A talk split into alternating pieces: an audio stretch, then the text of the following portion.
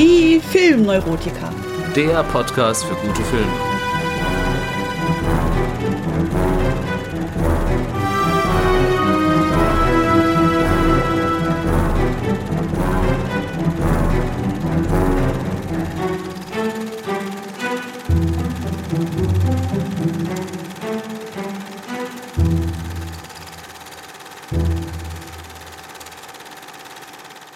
Hallo und herzlich willkommen zu einer neuen Folge von Die Filmneurotiker.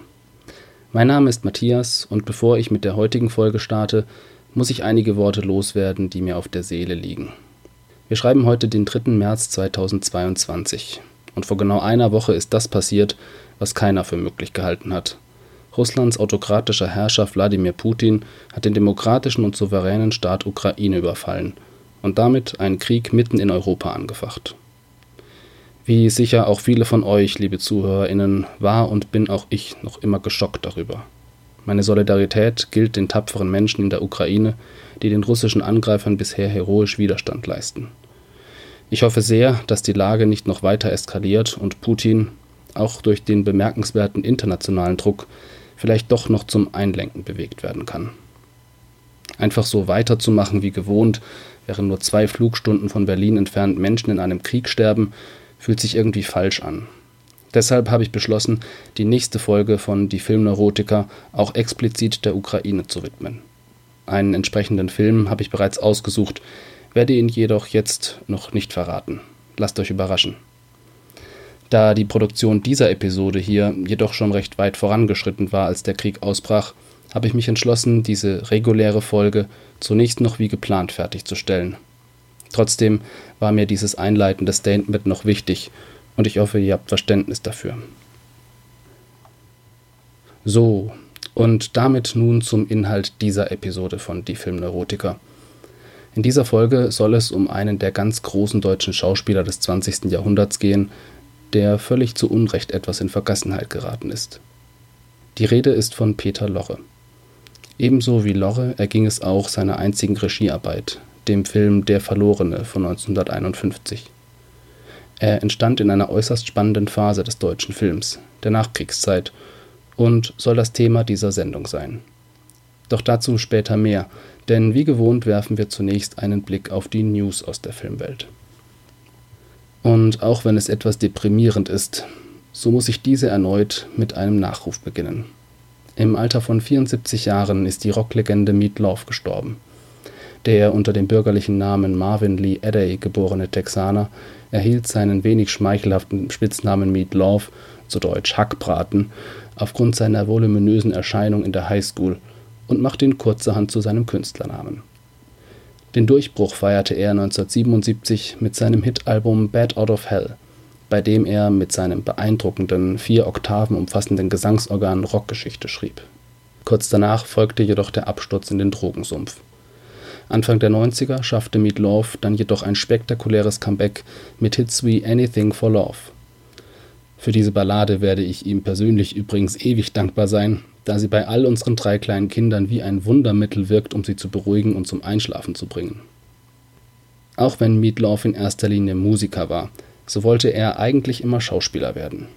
Und tatsächlich brachte er es während seiner Karriere doch auch zu einer erstaunlichen Anzahl an Auftritten in Kinofilmen, etwa in der legendären Rocky Horror Picture Show, bei der er zuvor schon auf der Musicalbühne mitgewirkt hatte, oder auch in Tenacious D, The Pick of Destiny mit Comedian Jack Black. Und so schließt sich dann auch wieder der Kreis zu diesem Film-Podcast. Zum Glück noch am Leben ist eine weitere Musikerlegende, die Hollywood wie kein anderer seinen Stempel aufgedrückt hat. John Williams feiert dieser Tage seinen sage und schreibe neunzigsten Geburtstag. Williams ist so etwas wie der Haus- und Hofkomponist von Steven Spielberg, hat aber auch zum Beispiel für Oliver Stone geschrieben. Wir verdanken ihm einige der bekanntesten und beliebtesten Filmmelodien seit den siebziger Jahren. Egal ob der Weiße Hai, Star Wars, Indiana Jones, E T, Jurassic Park oder Harry Potter, immer stammen die ikonischen Klänge, die sich in unser kollektives Filmgedächtnis eingebrannt haben, aus der genialen Feder von John Williams. Auch im hohen Alter ist der Komponist kein bisschen müde. Nach wie vor gibt er Konzerte auf der ganzen Welt, letztes Jahr etwa zusammen mit den Berliner Philharmonikern in Berlin. Ein Auftritt, der zwischenzeitlich auf Platz eins der Classic-Charts hierzulande rangierte und dessen Blu-ray-Mitschnitt ich jedem übrigens wärmstens empfehlen kann, der den Meister einmal in Aktion sehen möchte. Aber auch das Komponieren lässt ihn nicht los. Während er beim Berlin-Auftritt noch freimütig erzählte, gerade am Score für Indiana Jones fünf zu arbeiten, macht dieser Tage die Meldung die Runde, John Williams werde auch für die heiß erwartete Obi-Wan Kenobi-Serie auf Disney Plus die Musik beisteuern. Ein Grund mehr, sich darauf zu freuen also. Der Hauptdarsteller und Regisseur des Films dieser Episode, Peter Lorre, lernte sein Handwerk, als die Filmmusik noch keine so bedeutende Rolle wie heute spielte. Ganz einfach, weil die Filme noch stumm waren und allenfalls vor Ort von einem Pianisten musikalisch untermalt wurden. Das war freilich neunzehnhundertfünfzig, als er Der Verlorene drehte, schon lange nicht mehr der Fall. Doch bevor ich näher auf Lorre und die Hintergründe dieser Produktion eingehe, möchte ich euch den Film, wie gewohnt, zunächst einmal zusammenfassen. Der Verlorene beginnt mit einer Situation, die uns allen im nunmehr dritten Jahr der Pandemie leidlich bekannt ist, nämlich mit einer Massenimpfung. Es ist kurz nach Ende des Zweiten Weltkriegs. Wir befinden uns in einem Flüchtlingslager für Displaced Persons irgendwo in Deutschland. Der diensthabende Arzt ist Doktor Neumeister, gemimt von Peter Lorre, dem ein neuer Assistent, ein gewisser Herr Novak, vorgestellt wird. Schnell merken beide Männer, dass sie eine gemeinsame Vergangenheit haben und nicht die sind, als die sie sich ausgeben. Nach dem Dienst kommt es in der Kantine des Lagers zur Aussprache zwischen den beiden Männern, die dem Zuschauer in Rückblenden vermittelt wird. Doktor Neumeister heißt eigentlich Doktor Rothe und war während des Dritten Reichs ein angesehener Serumsforscher, dessen Arbeit als kriegswichtig und geheim von den Nazis eingestuft wurde. Im Dezember neunzehnhundertdreiundvierzig arbeitet er in Hamburg. Einer seiner Mitarbeiter ist Novak, der damals noch seinen echten Namen Hösch trägt. Hösch arbeitet undercover für die Gestapo. Er fängt eine Affäre mit Rothes Verlobter Inge Hermann an und enttarnt diese als Spionin für den Feind, die Rothes Forschungsergebnisse außer Landes geschafft hat. Rothe fühlt sich doppelt gedemütigt. Im Affekt tötet er Inge. Statt jedoch dafür verhaftet und, wie er erwartet, hingerichtet zu werden, sorgt Hösch dafür, dass die Sache vertuscht wird. Rothes Forschungen sind den Nazis wichtiger als das Leben einer Spionin. Doktor Rothe zerbricht jedoch zunehmend an dieser ungesühnten Schuld. Als Hamburg bombardiert wird und alle in die Luftschutzbunker fliehen, bleibt er einfach auf seinem Platz in der S-Bahn sitzen. Er spekuliert darauf, bei dem Angriff ums Leben zu kommen. Das passiert jedoch nicht. Stattdessen beginnt eine Kriegswitwe im ansonsten leeren Abteil mit ihm zu flirten. Rothe fühlt sich angewidert davon und tötet auch diese Frau. Wieder kommt er straflos davon. Er beschließt, Hösch und dessen Vorgesetzten Oberst Winkler zu erschießen, die er für seinen hoffnungslosen Zustand verantwortlich macht. Als er sich in Oberst Winklers Villa begibt, stellt sich jedoch heraus, dass dieser Teil einer geheimen Widerstandsgruppe gegen das N S-Regime ist. Durch seinen Besuch, bei dem Hösch ihm heimlich gefolgt ist, hat Rothe nun die Gestapo direkt zu den Widerständlern geführt. Diese werden, nach einer wilden Verfolgungsjagd, gestellt und Oberst Winkler aufgehängt. Wieder kommt Rothe davon. Als er in seine Wohnung zurückkehren möchte, stellt er fest, dass diese während eines weiteren Bombenangriffs zerstört wurde. Er nutzt die Gelegenheit und schreibt seinen Namen auf die Liste der gefallenen Hausbewohner. Seitdem lebt er unter dem falschen Namen Doktor Neumeister. In der Kantine des Flüchtlingslagers reden Rothe und Hösch, nach einigen alkoholischen Getränken, nun zunehmend Klartext miteinander. Rothe spricht von seinen Schuldgefühlen. Hösch will davon nichts wissen, sondern rühmt sich sogar ob der Ermordung Oberst Winklers und seiner Findigkeit, nach Kriegsende erfolgreich untergetaucht zu sein. Am Ende kommt es zum Showdown zwischen den beiden, dessen Ausgang ich euch an dieser Stelle, wie immer, noch nicht verraten möchte, falls ihr den Film noch selbst sehen wollt. Um die Bedeutung von Der Verlorene richtig einordnen zu können, muss man einen Blick in Peter Lorres Biografie werfen. Lorre ist von seiner Ausbildung her ein klassischer Theaterschauspieler. Bereits früh macht er sich einen Namen, auch anspruchsvolle Stoffe virtuos umsetzen zu können. neunzehnhundertneunundzwanzig wirkt er erstmals in einer Inszenierung von Bertolt Brechts epischem Theater in Berlin mit. Seitdem verbindet die beiden eine langjährige Freundschaft und berufliche Verbundenheit. Seinen Durchbruch als Filmschauspieler feiert Peter Lorre neunzehnhunderteinunddreißig als Hauptdarsteller in M. Eine Stadt sucht einen Mörder von Regielegende Fritz Lang an der Seite von Gustav Gründgens. Der Film gilt heute als Meisterwerk, nicht nur, weil es der erste deutsche Tonfilm überhaupt ist, sondern auch, weil er wie eine Parabel zum aufkeimenden Faschismus in Deutschland interpretiert werden kann.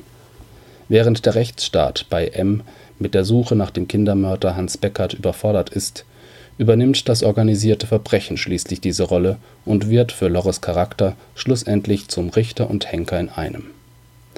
Nach der Machtergreifung durch die Nazis neunzehnhundertdreiunddreißig flieht Lorre, der aus einer jüdischen Familie stammte, ins Exil, zunächst nach Paris. In Anspielung auf seine Rolle in M hat Lorre später dazu gesagt, Zitat, »Für zwei Mörder wie Hitler und mich ist in Deutschland kein Platz«. Über Alfred Hitchcock, für den er in einem Film in London mitwirkte, schafft Peter Lorre schließlich den Sprung nach Hollywood. Dort wirkt er zunächst zusammen mit anderen Exil-Filmschaffenden aus Europa an einigen künstlerisch anspruchsvollen Filmen mit. Auch Fritz Lang und Bertolt Brecht trifft Lorre hier wieder und versucht sich für sie einzusetzen. Zusammen mit Brecht entstehen in dieser Zeit etwa ein bis zwei Dutzend Drehbücher oder Ideen für gemeinsame Filme. Diese erweisen sich jedoch allesamt als zu anspruchsvoll für den amerikanischen Markt. Lorre und Brecht finden kein Studio und keinen Produzenten, der sich dafür interessiert.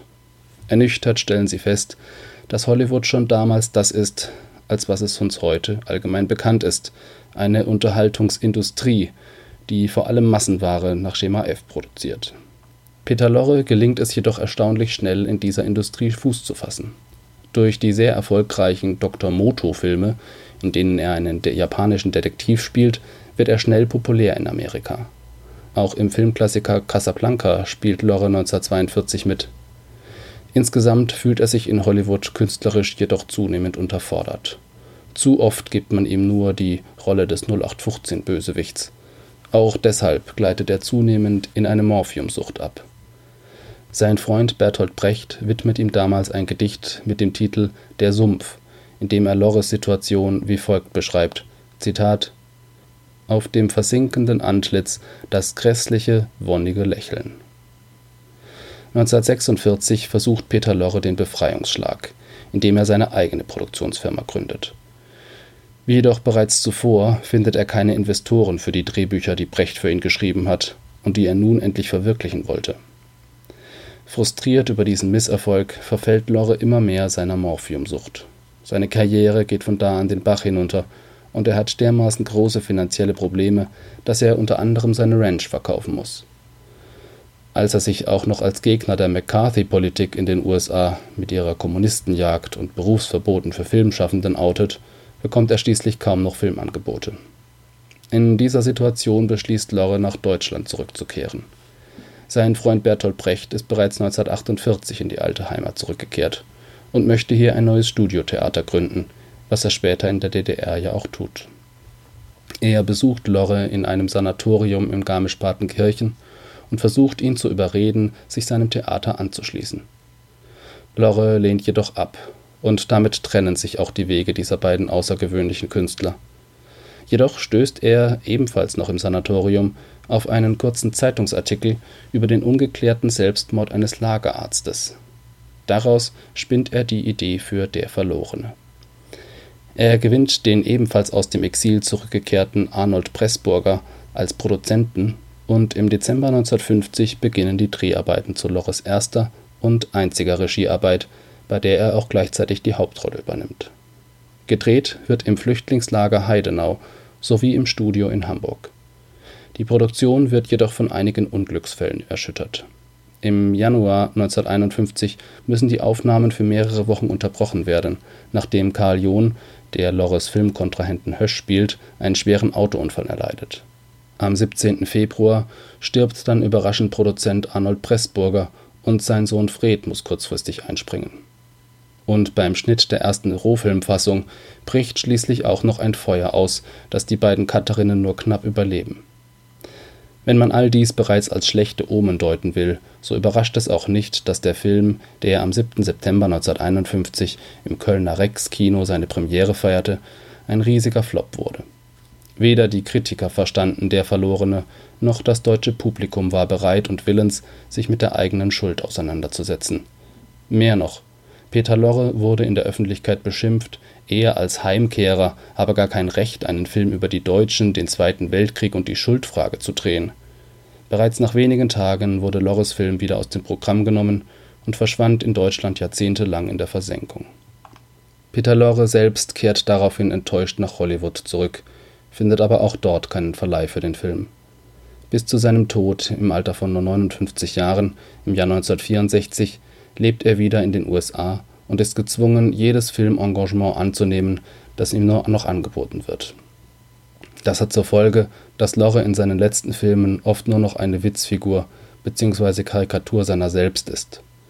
Mit einigen dieser oft ins Klamaukige abdriftenden Rollen hat er es zu regelrechten Kultstatus gebracht, etwa in der Edgar Allan Poe-Persiflage Der Rabe von Trash-Regisseur Roger Corman an der Seite der ebenfalls schon etwas abgehalfterten Hollywood-Urgesteine Vincent Price und Bela Lugosi. Kennt man aber Peter Lorres Geschichte und seine Glanzzeit als Schauspieler, so stimmt es eher melancholisch, ihn in diesen späteren Rollen zu sehen. Bevor ich zur Bewertung von Der Verlorene komme, möchte ich gerne noch ein paar Worte zur Machart des Films sagen. Der Verlorene beginnt als Kammerspiel, wird später zum Melodram, zum Krimi und zum Politthriller, ohne sich jedoch immer ganz auf eines dieser Genres festnageln zu lassen. Er ist in Schwarz-Weiß gedreht und bedient sich zuweilen einer Bildersprache, die an den Film Noir erinnert. Peter Lorre spielt Doktor Karl Rothe sehr distanziert. In einer Filmkritik wurde seine Darstellung als reptilienhaft beschrieben. Das trifft es ganz gut. Hier werden mit Sicherheit die Einflüsse des epischen Theaters Bertolt Brecht sichtbar, mit dem sich ja auch Lorre intensiv auseinandergesetzt hatte, sowohl auf der Bühne als auch abseits davon. Alles in allem macht dies aus Der Verlorene einen sehr künstlerischen, aber eben auch anspruchsvollen Film. Dies, gepaart mit der schwierigen Thematik, sorgte wohl fast zwangsläufig dafür, dass der Film an den Kinokassen floppte. Das nachkriegsdeutsche Publikum wollte einfach nicht den Spiegel vorgehalten bekommen und sich Gedanken über die eigene Rolle bzw. die eigene Schuld während des Nationalsozialismus machen. Peter Lorre war mit Der Verlorene seiner Zeit und insbesondere der gesellschaftlichen Debatte seiner Landsleute einfach bereits mehrere Jahrzehnte voraus. Die Deutschen lenkten sich im Kino der fünfziger Jahre lieber mit seichten Komödien und idyllisch-kitschigen Heimatfilmen ab. Umso wertvoller ist Lorres Film aus heutiger Sicht. Er sticht heraus aus den anderen Filmen dieser Zeit, gerade in Deutschland. Er hat etwas Wahrhaftiges, Tiefgründiges und Bedrückendes. Es fällt nicht einfach, sich den Film anzusehen, doch Lorre will es dem Zuschauer auch nicht einfach machen. In gewisser Weise ist Der Verlorene auch ein thematisches Gegenstück zu Lorres erstem großen Erfolg M. Eine Stadt sucht einen Mörder. Während darin parabelhaft der Aufstieg des Faschismus behandelt wird, rechnet Peter Lorre in seinem eigenen Film ebenso parabelhaft mit dieser Zeit in Deutschland ab. Dass er dafür erneut in die Rolle eines psychopathischen Mörders schlüpft, kommentierte er in seiner typisch augenzwinkernden Art übrigens selbst so, dass er sich nun immerhin vom Kinder- zum Erwachsenenmörder verbessert habe. Der Verlorene hat bei der International Movie Database von eintausendsieben UserInnen eine durchschnittliche Bewertung von sieben von zehn Punkten erhalten. Ich selbst gebe dem Film, besonders vor dem Hintergrund von Lorres persönlicher Geschichte und der Bedeutung des Films in seinem Entstehungskontext, acht Komma fünf von zehn Punkten. Tja, und damit bin ich auch schon wieder am Ende dieser Episode angelangt. Gerne könnt ihr mir auch diesmal wieder euer Feedback zukommen lassen, entweder über die Filmneurotiker Facebook-Seite oder aber per E-Mail an filmneurotiker at g m x punkt d e. Und natürlich freue ich mich auch wieder über eine positive Bewertung meines Podcasts auf Spotify, iTunes oder wo auch immer ihr mich hört. Macht es gut und wie immer gilt, viel Spaß beim Filmschauen.